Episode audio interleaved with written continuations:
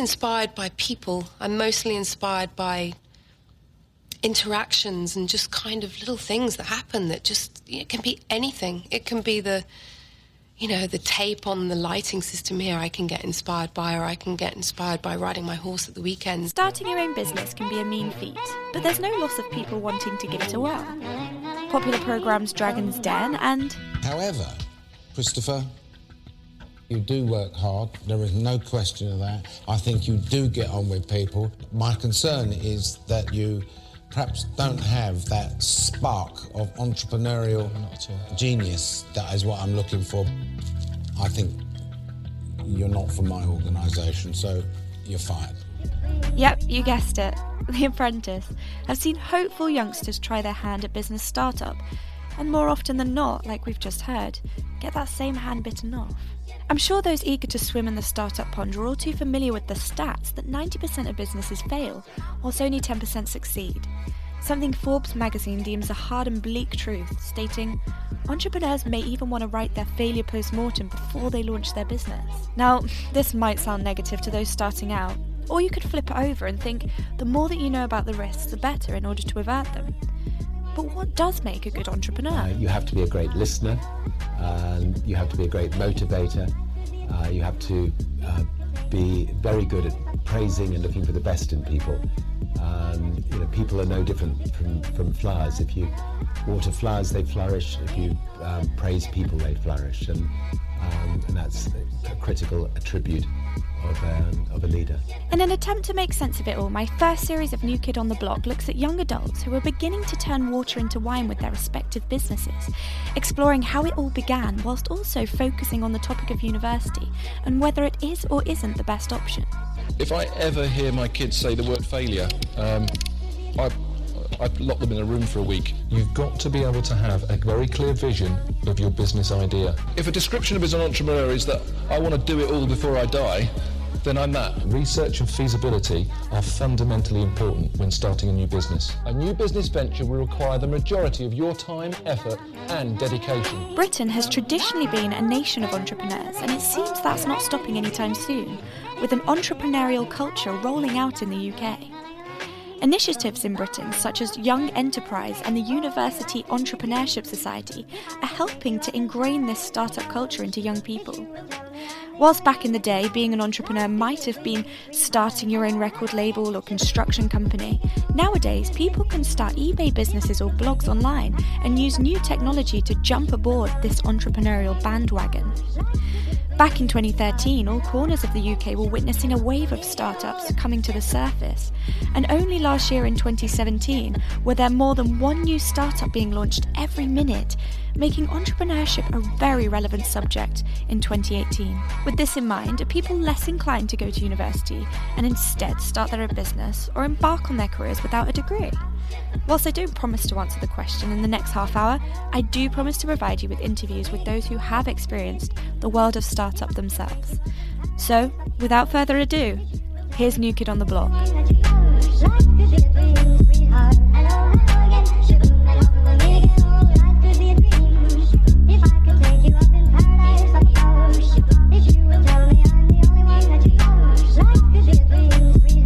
Find myself in the sunnier climes of England's south coast for this first interview. In a quaint little country pub, I meet with Ellie Taylor, owner of Ellie Jane Photography, to discuss how she's managed her success with a photography business at the ripe young age of 23. I'm with Ellie Taylor, and so you didn't go to uni and you just started your business. So why did you do that then? Um, I never really knew what I was going to do until I got to college, and by that point, I realised that like I didn't feel like uni was the best path for photography. The classroom was never really my thing. Like yeah. at school, I never. I think I spent more time outside the classroom than yeah. inside the classroom. Yeah, exactly. So I, I, definitely feel like the practical side of it was more important yeah. than like I learned all the basics at college, and yeah. then when I finished college and was waitressing, I met someone that took me on as an assistant. So that gave me the like the knowledge and like the experience of doing weddings and stuff with her. Yeah. So how did um, you get um, taken on as an assistant then? Did you just meet them randomly? yeah, like, literally. Now obviously you've got your own studio. Yeah. So how did that all come about and how did that happen? Was it money from you taking photos and you just built it up? Yeah, pretty much. Yeah. Um, I mean, weddings started first So obviously you don't need a location to do that because you're at the venue. Um, so then I built the kit up as I went with that. Um, I never got a loan or anything because I wanted it to be like self-sufficient from the start. Yeah. So I'd build all my equipment up for that, and then uh, I just really liked the idea of doing studio shoots. Yeah. So it started like in my mum's living room. Like I'd have all my all the professional setup. It'd just be in my mum's living room when I lived there. How much are you charging for like photo shoots and things like that? So and how did you know as well to like what to charge? Oh, pricing. That's Pricing, the question. yeah. So I find it so difficult Yeah, to price yeah, yourself because it's literally like yeah, it's just like putting You're, a like, price tag on yourself. Yeah, your exactly. Yeah, exactly. And I, I've, I mean, I've built it up slowly over the last few years. I think maybe every 16 months or so, like I sort of put them up a little bit, or Yeah, because you've got more um, experience. yeah, and also yeah, if, like I try and only take between 20 and 25 weddings a year because I've got the studio.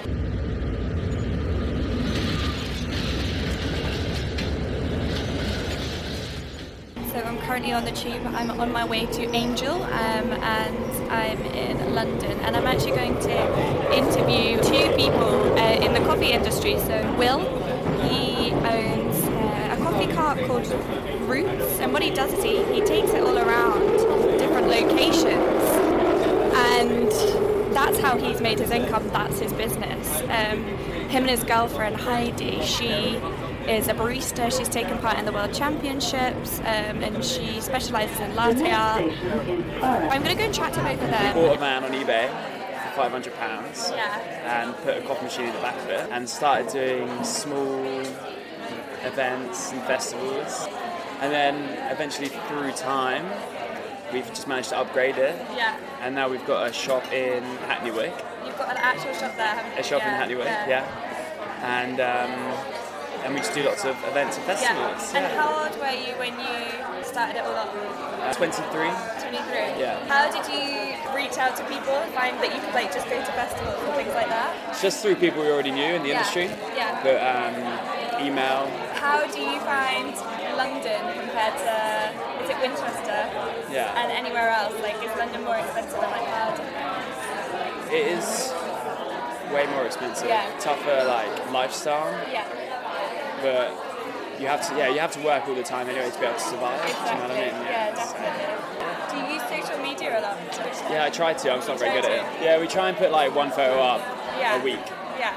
but you should be doing it like You two or three days. like all the time, isn't it? So where did you learn to make coffee really well? Was it in Australia? Yeah. Yeah. Yeah, I used to work with some amazing baristas. Yeah. Yeah, but I um, I got lucky because my friend hooked me up with a owner of a roastery out there. So I flew over, and then the next day I was in his cafe making coffee with some of like the, the best baristas So in Sydney. So. Yeah. What's the plan for your business? Good question. Actually. we try not to think about that. Yeah. I mean, you should have like a plan with Yeah. business, but Yeah. ours is like pretty organic and it's for us it's more about the lifestyle so we wanted to be able to do something ourselves not have to work for anyone Yeah. and doing events means we can run our own schedule so um, yeah i think just keep on keep on doing music festivals having fun Yeah. and And do you think seeing how it that people should go to university if they want to start their own business, or do you think they should just do it? i think it's probably a good idea studying Good, yeah. studying business like Yeah. not necessarily uni but doing a course but because yeah, we've learned a lot just from starting it. Yeah. But it's like you move forward and then you get like hit back Yeah. twice. So As Will's girlfriend's a freelance barista, I was interested to know how she obtained work. She informed me it was through an app. It's a company called Milk No Sugar. Yeah. And it's just basically a group of baristas who decided that they didn't want to work for a company anymore and they kind of wanted to just do events Yeah. or like just specialise in events. Yeah. So So that's been really helpful to like find. yeah, so now they've got like more baristas on their books and stuff and they've got like other coffee shops and events companies where they need freelance baristas. So we're actually just going to interview um, like people on the street and ask them about whether you should go to university or not to start your own business. Um, so I thought, why not just go to Knightsbridge to ask people because it's going to be busy. It's a Saturday. So here we are. If you were to start your own business, do you think you should just do it, or do you think you should go to university before? Uh, I think do it. Just yeah, do it? Yeah, just do it. Yeah, and not go to uni. Uh, I I think we can do them together. Yeah. Uh, yeah. Okay. Start start business and uh, uh, go to the university and do some uh, study. So if you're starting your own business, Yeah. do you think it's better to go to university and learn about how to do Ah, that? yeah, uh, I think it's better. Why? Because I study this uh, business and uh, I will learn, learn from it.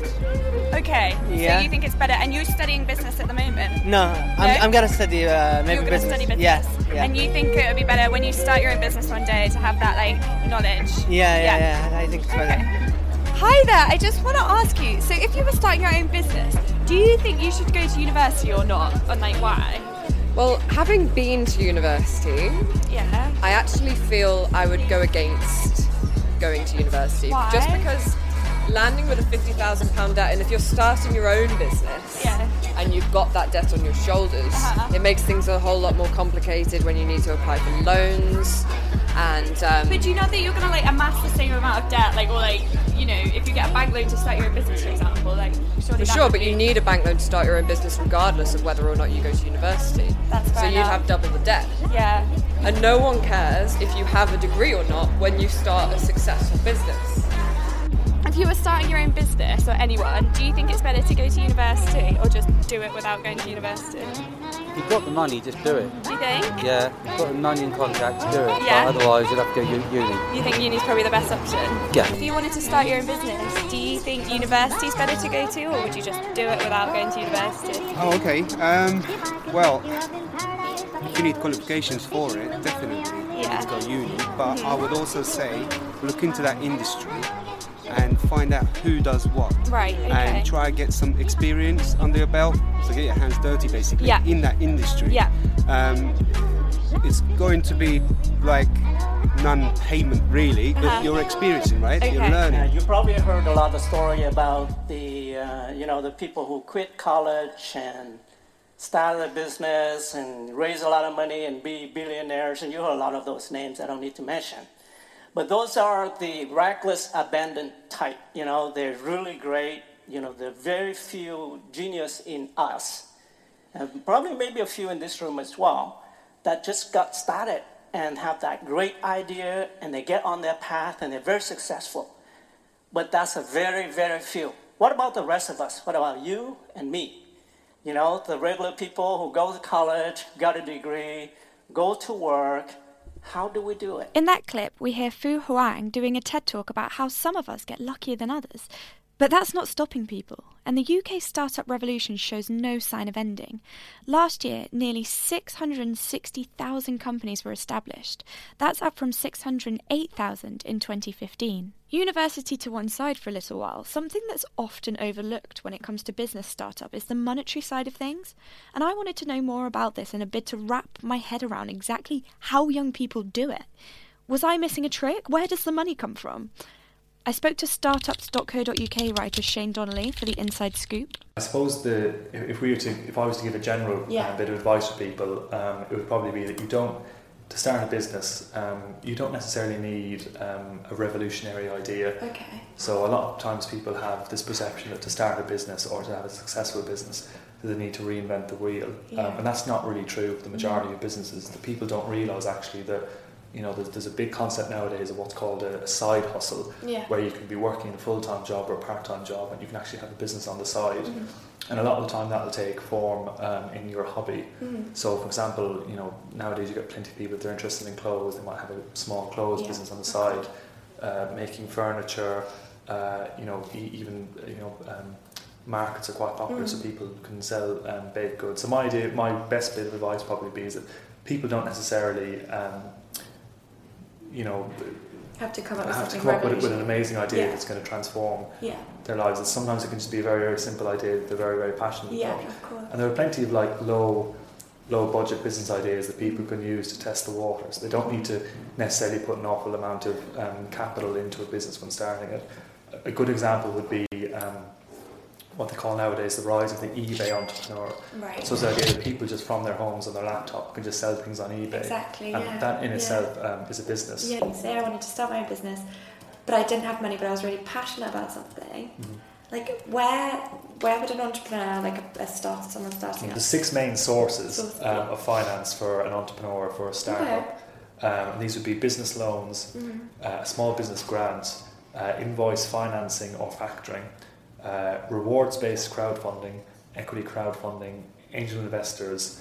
Um, and kind of the seventh one is bootstrapping. But what bootstrapping is that you Yeah. don't you don't raise any money. Okay. So you to bootstrap the business means that you you you, you uh, run and grow the business without receiving any external finance. Wow. So that's no investment whatsoever. So you just start it. yeah. So you start with, with yeah. whatever. Um, What's that called again? That's uh, called bootstrapping. So B O O T strapping. Something. To pull yourself up by the boots. And what's I an is the- angel investment? uh, so an angel an angel investment um, is uh, when you get angel investment from a business, um, and it, an angel is essentially a high net worth Right, individual thought so, yeah. um, who um, in, invests um, in, in your business. Um, but obviously, um, with, with angel investment, um, you'll be required to give equity for them. Mhm. So what equity essentially is is if you own the business outright yourself. So if you start a business tomorrow, you've got 100% equity. So that means that you own the entirety of the business, the yeah. whole thing. Whereas with angel investment, um, it's a, usually a high net worth individual who will invest in the business. Um, oftentimes they'll invest via a venture capital fund. Mhm. Um, but once they invest, they'll expect a return on that investment. And how they get that through is they will take equity from your business. They will control a certain percentage of that business. And once um, you know, once you start to make money, they'll be due dividends and stuff. Yeah. And depending on how much they own the business, um, they'll obviously have in certain other kind of entitlements. But obviously, the advantage of an angel investment, and the main advantage is aside from the financial aspect of them investing money, um, is that you will be able to, or the hope is at least, is that you'll be able to gain a lot from them um, in terms of their ex- their expertise, connections, Yeah. um, advice. So it would be like just throwing it in Dragon's Den. Uh, yeah, Dragon's Den would be would That be would a- be kind of like yes, a- yeah. the Dragon's Den They give scenario money. where they give they they will take quite a in often cases quite a big slice Big of the pie, yeah. but they'll um, uh, the expert the, the assumption would be that the expertise they have will be you know very good for your business and pushing them forward. if that makes sense. It's always beneficial to learn about the monetary side of things. Cash flow and understanding money can be a real issue for entrepreneurs. Research from the Asset Based Finance Association, which is ABFA, found that clients of small companies take on average 72 days to pay an invoice, with micro business owners waiting six weeks longer to be paid than larger firms. Seven out of ten small business owners cite cash flow problems as the biggest threat to their company, with late payment being one of the most common causes.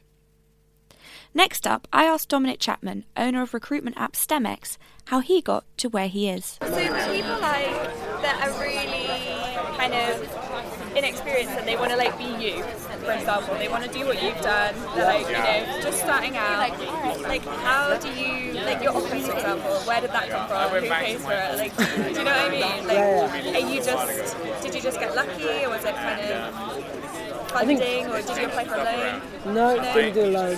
Um, So we were super lucky to start because we had people with money Yeah. who could initially invest, Yeah. and they were bought into the idea, Yeah. and they believed into well, a kid who Yeah. thought, thought he could deliver it. Which Um, yeah. yeah, I'm getting there. I'm getting there. Um, so I think like being able to get somewhere is like a, a formula, which is like luck plus opportunity plus taking the opportunities. Like, not everyone sees the opportunities to get to take. Everyone, people say I'm lucky, but they don't see that I've been working like 12 hours a day for Yeah, the last that's two another years. question. Like, how often are you working? Like, every single day, Every single day. Every single day. Yeah. without doubt. Like your baby. Yeah. Yeah. So, we've heard from some non uni goers, if you will, both with mixed opinions on whether it would have helped or hindered their startup journey. But what about those who did go to university?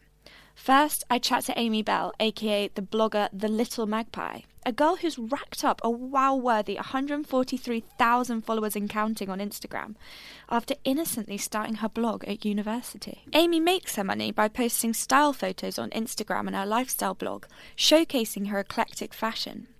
Ballpark figures show that those with 100,000 followers or more on social media can earn an average of £350 per photo. And with influencers flooding the social media scene nowadays, it seems Amy was someone who was lucky enough to start before the hype. So I'm just here with Amy. How are you? I'm good, thank you. Good.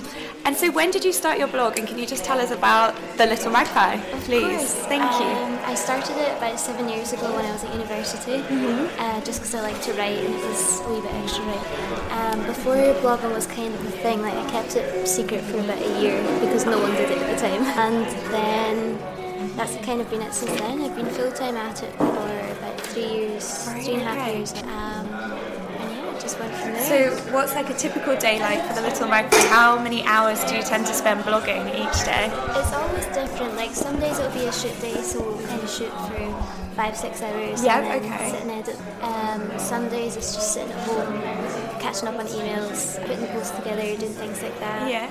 Some days I'm down in London for meetings. So each day day's kind of a bit different. It's it's different, always yeah. like new Always and very fresh. Yeah, yeah. that's great. So what would you say? So you obviously blog, you do a lot of shoots and fashion and everything like this. What's your if you had to pick? What's your favourite part of, of the job that you do? Oh, the travel. The sure. travel. Yeah, I know it looks amazing. So so what can we see on your travel tab in 2018? What's coming up for you? 2018, I'm off to New York at the end of the month. Um, Great, should be good. great. How long are you there for? Four nights, five days Nice, altogether, and then St Lucia a couple of weeks after that. So obviously you started blogging whilst you were at university. Yeah. So when did a turning point in your career happen, and what would you say is the key key turning point in your career? Do I couldn't pick like a key moment. I would say it was more built up over time. Like I was lucky that I started, like I said before, blogging was a thing. Yeah. So when blogging grew, I kind of grew with it because there were still quite a few, a few blogs Yeah. at that point. Um, and then yeah, so it was just a lot of hard work and a bit of luck as well. And a bit of timing luck. Wise. Yeah, absolutely. And it just Okay. grew. I'd say quite steadily. I wouldn't say there was a moment when it's. There wasn't like a key moment. It's just kind of progressed as time's gone on. Yeah, yeah. Did you always set out to make this a business, or has it happened organically for you? Never, no. No. Like when I started blogging was not at all. For the first three years, I would say nobody got paid. You know, No. it was not a career Okay. at all. It was Uh-huh. just girls who loved Fashion clothes or and books or yeah, makeup who sat in their rooms and took photos Yeah. and wrote about it. and it was only kind of in the past three odd years that it Yeah. started being a career. Whilst Amy uses the internet for business growth, Alex Clark, based in the Lake District, almost relies on it to keep his design business afloat. Here's an insight into what it's like to start a business in a place where the nearest village is a 15 minute drive away. Well, first of all, just tell me about what you're doing and then tell me if you're finding it harder, the fact that you're like geographically kind of, you know, not where it's all going on type of. Yeah, I run my own design, branding, and marketing business uh, just outside of Cockermouth, uh, which is in um, the Lake District in the north of England. Yeah. Um, so where I am at the moment is I've kind of done several months of trying to build my business and getting to that point where I uh, have clients, a small client base with inquiries coming in, you know, every week or so on new work. Um, and within the area, there's only three or four other designers um, who work. So it's a very select, small community. And Mm-hmm. the way referrals work is it's more through word of mouth rather than um, through the websites, Facebook, that sort of thing. So, um, you know, personality Yeah. and how you conduct your business is very important. Mm-hmm. Um, and that's kind of it. It's got to the point where I'm sustaining my business I was gonna say, are you able now to like live off, you know, your earnings and things like that? Um, not fully. hmm So you're uh, having to work another job. So I've got a cafe job which I work two and a half days a week. Yeah. Um, so that like is all my living costs. hmm Um, I'm currently living at home, got a uh, office in my parents' house, so I'm not paying any rent, Yeah, you know, towards that. Not having to pay for all these extra things. of course. Yeah. I've got, you know, my bare minimum, my laptop, my software, uh, website costs. So I'm at the very base of it. So I am making money, yeah. which is fantastic. Next, I turn to Peter Langman and Meg Callahan from the National Audit Office to ask about the information we're given before we start university. Is there enough of it? The National Audit Office scrutinises public spending for Parliament, and I wanted to know whether, from their reports, students spending money on attending university was a good choice. It just uh, seemed that there was a, a lack of independent um, advice available to students Yeah. about at that sort of crucial in those crucial years leading up to um, you know eight, so 16, 17, 15, 16, 17. Yeah. They're not having that sort of um, independent um, advice about what's what do they really want to do, what what's in their interest, what are the what are the di- different options available Yeah. um, because it is quite a um, quite opaque, I think, really as a system. I think so. Um, I think just just from looking back at my own personal experience, I, I Yeah. had no idea at that age. I really didn't. You know. No, and so the default really for for most children who've been to um, you know a reasonable school is well I'll go on to university. Yeah. Um, and that uh, and I think as I was saying it's quite opaque really that the rest of the tertiary sector in this country. So further education, apprenticeships, um, all the other you know vari- various ways and routes there are, um, and the different financial commitments or, or other or not that um, those different routes have um, are just not really clearly explained. And this issue of choice and making an informed choice, as Peter said, is kind of an important one. On, on the flip side, of course, with with the debt, there are certain protections with this debt that, that aren't there in other types of loans. So it is an income contingent loan. So if you don't earn after you graduate particularly well, you just don't pay it back. So there are some protections there for students in later life. Yeah. Um, but it's just making sure that people are, understand those choices and understand what protections there are for them and what and, and making sure that they they're getting the best information available so they can really decide which route is best for them and you know, to weigh up those choices in Yeah. as informed a way as they can really. A quick pop on a Gatwick to Newquay flight, and I found myself in the untouched landscape of Cornwall, notably in Southwestern Distillery, home to Tarquin's Gin. I was on a tour of the distillery, but I thought I'd catch the chance to find out a bit more about the gin's owner, Tarquin, who set up the distillery aged 23 without a clue about gin and where to start. Clearly, he did something right.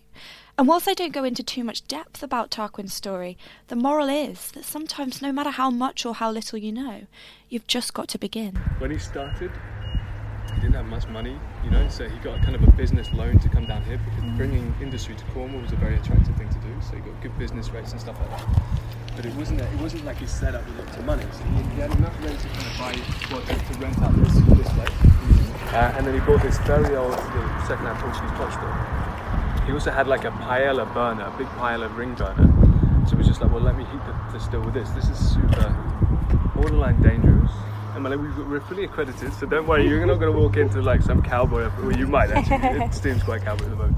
Um, but he had this um, paella ring burner, so we used a direct naked flame to heat our stills, which is super rare. Not many distilleries, whiskey or gin, do that still in the UK, so very, very rare. And then he also seals the top of them with bread dough. So bread dough and fire are kind of our real signature techniques that not many people are using anymore, if any. And so, yeah, first year of trading, 2014, we put out his bottles. Um, the bottle that we're sort of upgrading to next, next Monday, so we're moving away from the, the original brand. Um, but he put it out in 2014. In that first year, he put it into, into the IWSC, which is the number one kind of spirits competition. Having never made a spirit before in his life, within that first year, he was the youngest ever head distiller to win gold at the IWSC. It's an amazing achievement. An amazing achievement indeed. One that could be obtainable by many a budding entrepreneur if we continue to be able to learn more about funding, failures, and successes to get a more well rounded view of what it means to own a startup. For now, though, that's a wrap. I hope you've learned a little more about the wonderful world of the entrepreneur and you're ready to get your Alan Sugar on and sell a few car aerials from the back of a van. but for now, until next time, this has been New Kid on the Block.